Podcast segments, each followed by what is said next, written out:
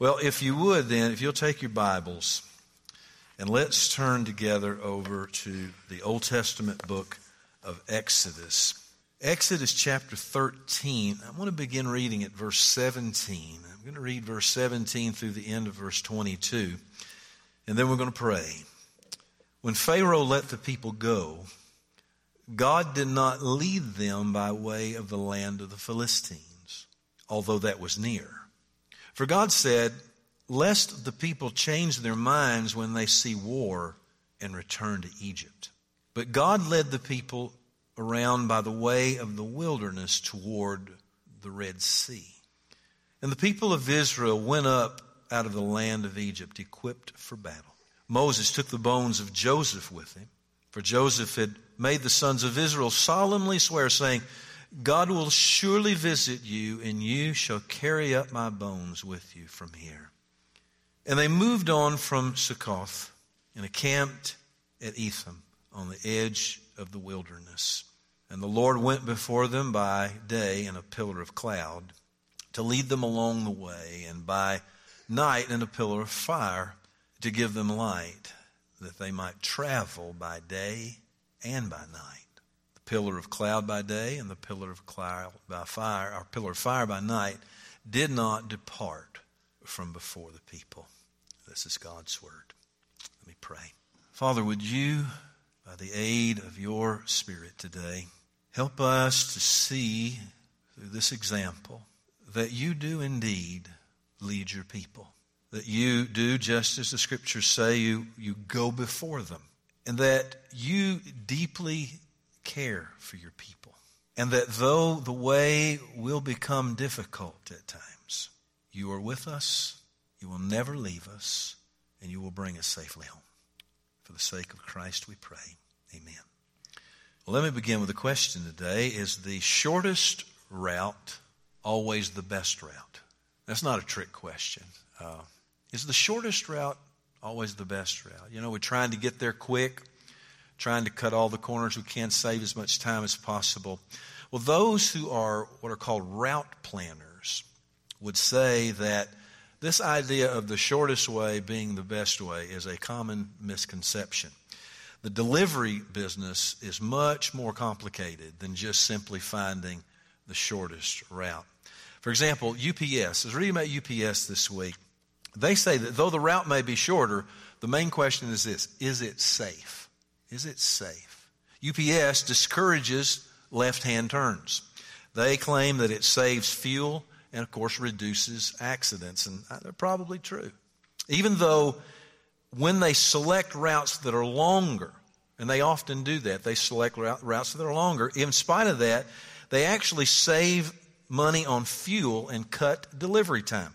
Drivers spend less time waiting at traffic lights, and that reduced fuel consumption by 10 million gallons a year. So, the shortest route is certainly not always the best route. And we will see confirmation of that this morning from God's Word. Now, those of you who've been with us over the last few weeks, you know that we're working our way through the book of Exodus. And we've come to that place in the account where the firstborn of the people of Exodus have died. And this has been such a cataclysmic event that Pharaoh, Pharaoh of Egypt, has relented and, and let the people go. Up until now, he would not let them go. He would think, well, I'll let them go, and then he would pull back. And then he was, I'll let them go, and then he'd pull back. But, but now, after the death of the firstborn, after the death of his own firstborn, he let the Israelites go. And so the Israelites are finally, now think about it, they're finally embarking on their road to freedom, and God is with them for the journey. Now, I want you to see this morning what we call the big idea. It's real simple, simple message this morning.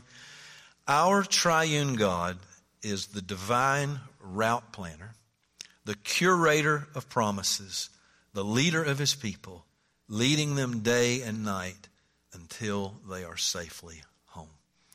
Now, as I thought about that this week, I am really thankful for that. I hope by the end of the day that you'll be more thankful than you already are. That we really do have a God who has devised the route, and He is a curator of great and precious promises. And He leads His people. He's going to get us home safely. We're going to arrive in future glory one day, and He's going to get us there. But here's the way I want us to think about it. First, I want us to think first about God, the divine route planner.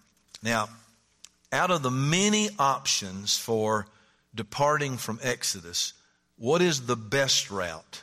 What is the best route? And as we look at our verses, and I want to draw your attention to verse 17, it said, God did not lead them by the way of the land of the Philistines, although that was near.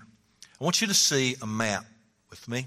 And uh, here's where the people of Israel are at this time, right here in this area. And there's a number of different routes you see marked out here. Now, the first one, the shortest route, is the toward the land of the Philistines, is, is what it's called. It's, it runs by the way of the, the sea, and it leads up into the promised land. It's called the, the Via Maris, and it is the shortest route. And in fact, if, if the Israelites had gone that direction, they would have made it to the promised land in the minimum of, of two to three weeks. But notice here, it said God did not take them that way. And he gives a reason. We'll look at it in a moment. But then there's other routes, by the way. There's, there's the, the, the, uh, the, the, the, the, direction toward Shur. Now, it's a, it's a little bit longer, but it's certainly shorter than the Pilgrim's Way, which is across here. Okay? But then the fourth way is outlined in red, and that is the way of the wilderness. And that is the route that God chose for his people. Now, that's the longest route. Why did God choose this route as opposed to the others? Well, he didn't choose the shortest. And we're told why in verse 17. God did not lead them by the way of the land of the Philistines, although it was near, for God said, Lest the people change their minds when they see war and return to Egypt. You see, up in this northern area that was on the shortest route, right around in here, there were Egyptian fortresses at this time. And what it meant was God knew that when his people encountered these fortresses and encountered opposition, they would be inclined to turn back and go back into Egyptian slavery. But God had redeemed his people. God was bringing them out of slavery to come and serve him. And so he does, he does not want them to turn back. And that's an interesting thought here. Um, he doesn't want them to return to Egypt. As you think about that, that will always be the constant temptation is to turn back. Catherine and I became followers of Christ back in the fall of 1980. We were in our mid 20s. And the church that we was attending was a, was a warm place. It was a place where we felt loved and we felt cared for. We fell right in and, and, and they, they loved us even, even though we looked, still looked a lot like the world. Uh, they welcomed us, loved us, cared for us. And the pastor there was a gentleman who was, was in his 50s at this time and a warm, jolly kind of a guy. Uh, but, but you can be warm and jolly and not be the wisest person.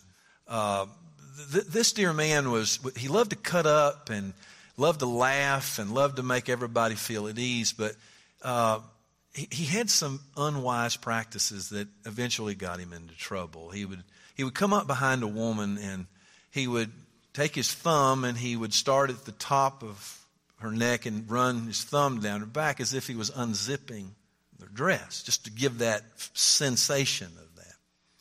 And it's terribly unwise, terribly unwise. And, and, and that, that led to some accusations uh, that were leveled against the pastor. Now, you might imagine that really split the church.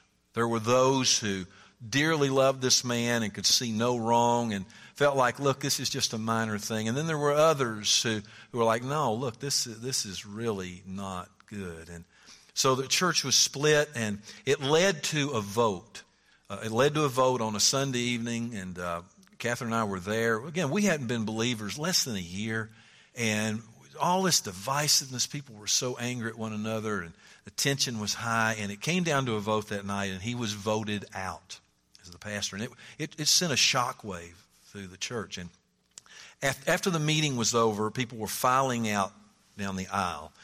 And uh, I wouldn't have believed this had we not seen it with our own eyes. There was a young lady who was a strong advocate for the pastor, and then there was a young man who was uh, for his removal, and they were moving down the aisle. People were trying to move out, and people were grumbling and really upset. And it, it, it reached such a fever pitch that this young lady, she was in her late 20s, she jumped straddle of this young man's back. She jumped on his back and began screaming all kinds of profanity uh, because she was so upset because of the way things went. And uh, Catherine and I saw all of this, heard all of this, and, it was obviously I would have we would have expected that in a bar, in a nightclub, maybe you know, but you know th- this was like total total shock to us, and we began to wonder. You know, we had some questions like, "Wow, you know, is this really for us? you know, is is this what Christianity is about? I mean, I thought Christian people would behave differently and that sort of thing. And then actually, there would be some other things that would happen within that first year that, that could have soured us. You know, it could have soured us and, and, and could have sorely tempted us to turn back to our former way of life. Now, we didn't, and, and it's by God's grace. But we've often wondered why did God allow us to see those things? Why did God allow us to face those things that, that, that, that could have, that could have caused us to turn back? Why did He allow us to see what is sometimes the ugly underbelly of the church? That's true. It's true. The ugly underbelly. Now, I know that some of you have experienced what I'm talking about. You've experienced people in the church behaving you know, less than Christ like. And I don't know why. You know, I've got my I've got my speculations as to why God allowed us to see these things, but my point is he he led us and he kept us. He kept us and we did not turn back. So when I read this this week, I thought about that. And then I also thought about this. This short route was only 2 to 3 weeks. Why why did God take the route that would turn out taking 40 years?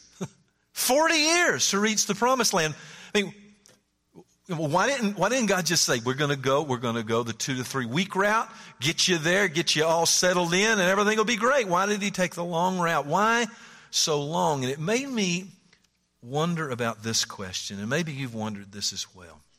Why is the journey of our sanctification so long? Sanctification, by the way, is becoming more like Jesus.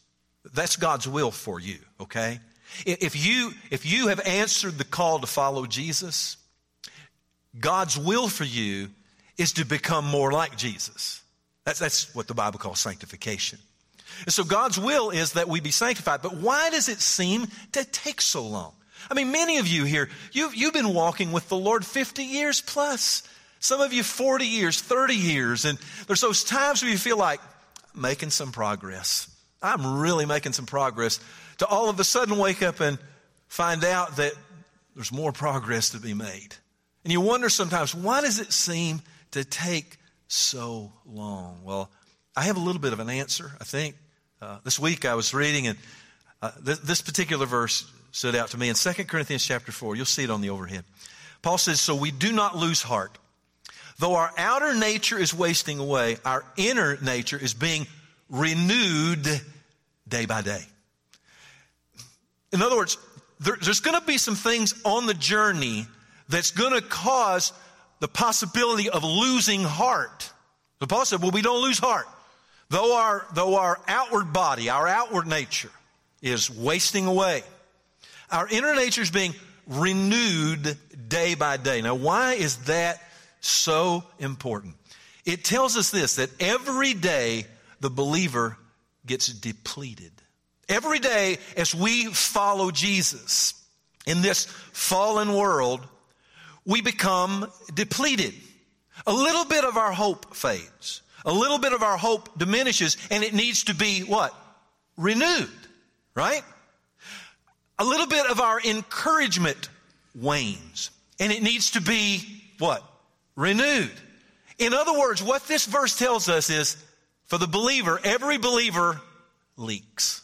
Every believer leaks a little bit. A little bit of encouragement today. A little bit of hope. And that's why that we need to be renewed.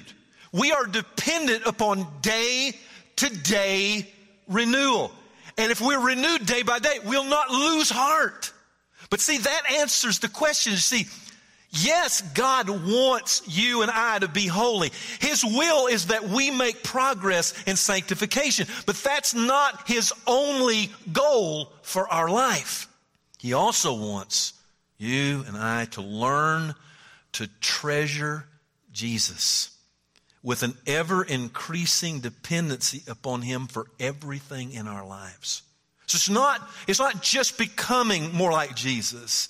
While that's God's will for us, it's also that we, no matter how long the journey is, that we remain dependent upon Him. He said, without me, you can do nothing.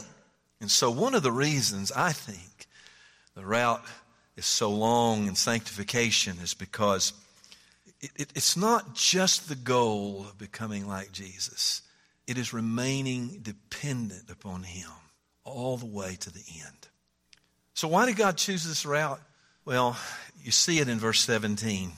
Lest the people change their minds when they see war and return to Egypt. It's because God cares deeply about his people. God cares whether you turn back or not. He cares that you stay on the journey. He cares that you remain faithful and you persevere to the end. God cares. And He's at work going before His people, making the route in such a way that we'll not lose heart. Second thing, God is also the curator of promises. Now, if you were paying attention when, when we read the text, you might have wondered why in the world is verse 19 in there? What in the world does verse 19 have to do with what's taking place here? It says Moses took the bones of Joseph with him, for Joseph had made the sons of Israel solemnly swear, saying, God will surely visit you, and you shall carry up my bones with you from here. Now, you do, you do understand the Exodus is taking place here. This is massive. I mean, all of these people, all of these people that have have been crying out and help us. God has come on the scene and there's been 10 plagues and finally there's the death of the firstborn and, and now Pharaoh said, go, go. And then there's been the Passover, which we looked at last week. And now God's people are on the move. What in the world, what in the world are they fooling with Joseph's old dead bones for? Well, let me read something for you, if I may. Back in Genesis Joseph was dying.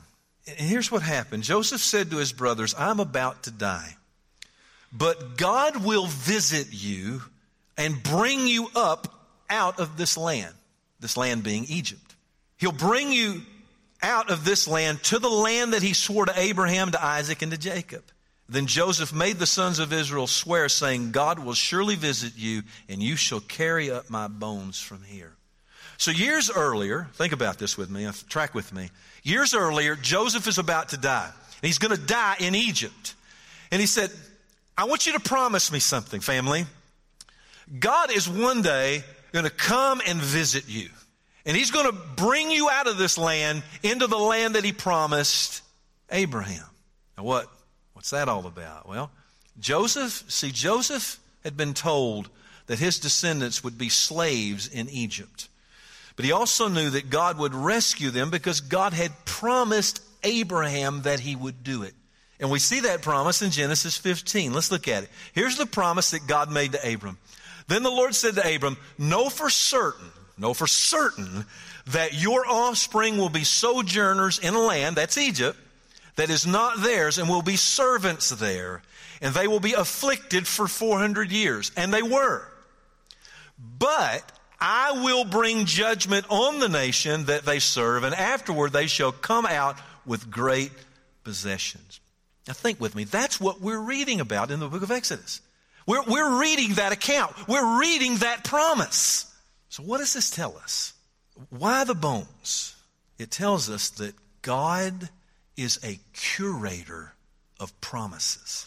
Now, the word curator means it's Latin for taking care of. Uh, or another way of putting it, a keeper of a collection. Um, uh, or another way of saying a content specialist, like, like in a museum. A museum has a curator. And, and, and, they are, they're gathering items, they're taking care of items so that they could put them on display and show them and, and bring them out to exhibit. God is a curator of His great and precious promises. He makes the promise and then He displays the promise in time. He made the promise to Abraham. So be certain about this, it's going to happen. And then when it came time to happen, it happened. That's why Joseph is in effect saying back in Genesis, look, I know, I know God's going to get you all out of here. I know there's going to be an exodus. God's going to visit you. He's going to get you out of here. And he's promised, he promised that to Abraham. He's going to do it. And when he does, would you bring my bones with you? See, what we ought to see in verse 19, again, is God is keeping his promises. Isn't that great? I mean, let me tell you something. When, when, you're, when you're on the journey, when you're on the journey and you're, you're walking by faith and you are trusting that, that God is renewing you day by day, isn't it great to be reminded that God is a curator of promises? His promises are great and precious, and we have an example of it here. And we should not doubt that in 2018, He is still keeping His promises. Friends, the Bible stories are not just a selection of something here, something here, something here. It all has unity. It all fits together. Pay attention. God is doing something great. Get on board. Let Him lead you. Walk with Him. He keeps His promises. But then, one other thing God is the leader of His people. Verses 21 and through 22. Notice verse 21 and the Lord went before them. Now, just that phrase alone is really sweet, and we'll come back to it in just a second. But he went before them by day in a pillar of cloud to lead them, and by night in a pillar of fire to give them light, that they might travel by day and by night. So, what do we see here? The Lord is going before his people, leading the way, guiding them by a pillar of cloud by day and a pillar of fire by night. And so, what do we say to that? We might be inclined to say, Hot dog, I want a cloud too. Give me that kind of guidance, right? I mean, have you ever had those times where you're like, God, I wish you would please tell me what I should do? Uh, what job should I take? Should I, should I move? Should I move? Should I uproot my family? Uh, should I marry her? Should I marry? Should I, should, should I invest my emotions and my energy into this? Is this who you want me to marry? Wouldn't it be great if there was this marriage cloud, you know, and you look and it, it moves over toward her and you go, that's it. She's the one. And then, and the cloud moves away. Nope. She's not the one. God's guidance is such an interesting subject. But can, can I just, can I just warn you here about something. How God has guided his people in the past by no means tells us his normal practice today. In other words, I would not suggest to you to be looking for clouds, pillar of fire by night and clouds by day to gain guidance. Because just because we have this account should we expect this form of guidance? As this, this often trips people up. You know, we, we start reading the Bible, and we start reading in Genesis and Exodus, we start seeing these things, and we start going, man, you know, I could really, I could really get on board with a God who'd be that clear, you know, that clear. But, but here's what, just, just remind you, here's what we're going to see as time goes on through this story. We're going to find that even though the Israelites had clear instruction, it did not result in stronger faith. Though these folks had a pillar of cloud by uh, day and a pillar of fire by night, still they grumbled and rebelled, still disobeyed. So let me, let me ask you something this morning. As you think about this, you might, you might be tempted to say, Boy, I, I, wish, I wish for the days of a cloud some kind of clear instruction. Let me ask you something. Do you want the cloud or do you want the Lord? Do you want the cloud or do you want the Lord? I ask this because sometimes people will desperately want God to be clear to them. They want, God, tell me what to do. God, tell me what to do. And then it's like when they feel like they got the answer, they kind of disconnect from God. Once they feel like they've got the answer to their solution, the answer to their problem, then they become less interested in what God has to say about other things. See, do I merely want His guidance or do I want Him? That's an important distinction. Do, do I just want Him to g- give me the goodies and tell me how to make decisions or do I, do I want Him above all? See, this is why it's important. If it's Him, if it's, if it's really Him, then when I'm on my journey, if I make the right decision, He's with me. But also, if I make the wrong decision, He'll be with me. Anybody here made wrong decisions before? Even as a follower of Christ, made a wrong decision. I have. But God has been abundant in mercy and grace. So I'm so thankful for His amazing grace. You know, sometimes we, we make a wrong turn. And see, if it's just guidance we want, then we get all frustrated. Why did God lead me this way? Why did I have, why did this happen? But if it's God we want, He'll be with us when we make the right decision. And He'll even be with us in grace and mercy when we make the wrong decision. You say, how so, though? If it's not a cloud, it's not a pillar of fire, how so? You'll notice some verses on the overhead. And let's wrap up this way. Jesus was getting ready to ascend into heaven after the crucifixion, after his resurrection, he would ascend into heaven, and the disciples would be, they thought, alone. But Jesus said, I don't want to leave you orphanless. I'm going to send the Comforter. I'm going to send the Holy Spirit, the third person of the Trinity. And here's where he begins to talk about him in John 14. He said, Even the Spirit of truth, he dwells with you and will be in you. Okay? Now, this is the third person of the Trinity, the Holy Spirit. He's going to dwell with you and be in you. Now, that that, that, that goes off the map, okay? There's nothing, nothing we can compare to that. Holy Spirit's going to come, dwell with you, and be in you. We find that later, he says this He, that would be the Holy Spirit, He will glorify me. He will take what is mine and declare it to you. So understand what's happening. Jesus it's always cool to have Jesus around in person. You know, that would be great. We've, we've not experienced that, but disciples did. Jesus goes over here, so we, you know, we follow after Jesus. Jesus goes over here, we follow after him over here. But what happens when he disappears? He's not there anymore. How do we follow Jesus? How do we follow Jesus? He gives us his spirit to dwell within us, to be in us, to lead us. Now, there we go. You say, okay, okay, I got it. Holy Spirit's going to lead me. But how is He going to do it? How does that leading take place? Well, notice He said He will glorify me. He will, so Holy Spirit will glorify me. Speak, Jesus speak. Says Holy Spirit's going to glorify Jesus, going to magnify Jesus, and He will take what is Jesus and declare it to us. Now, what does all that mean? Well, I think it means this. Look at Hebrews, you'll see this, Hebrews chapter 1 long ago, let's say in the, in the days of Exodus that we're reading about. At many times and in many ways, God spoke to our fathers by the prophets. But in these last days, now, now, today, 2018, He has spoken to us by His Son. What God has to say to us today is in and through Jesus. So you go, okay, but Jesus has ascended into heaven. So, how can we communicate here? And that is why he gives us the Holy Spirit. The Holy Spirit is with us and in us to do what? To unfold to us, to unfold to us the meaning of the person and work of Jesus in such a way that its beauty and importance are brought home to our mind day by day. Renewed day by day. Renewed day by day.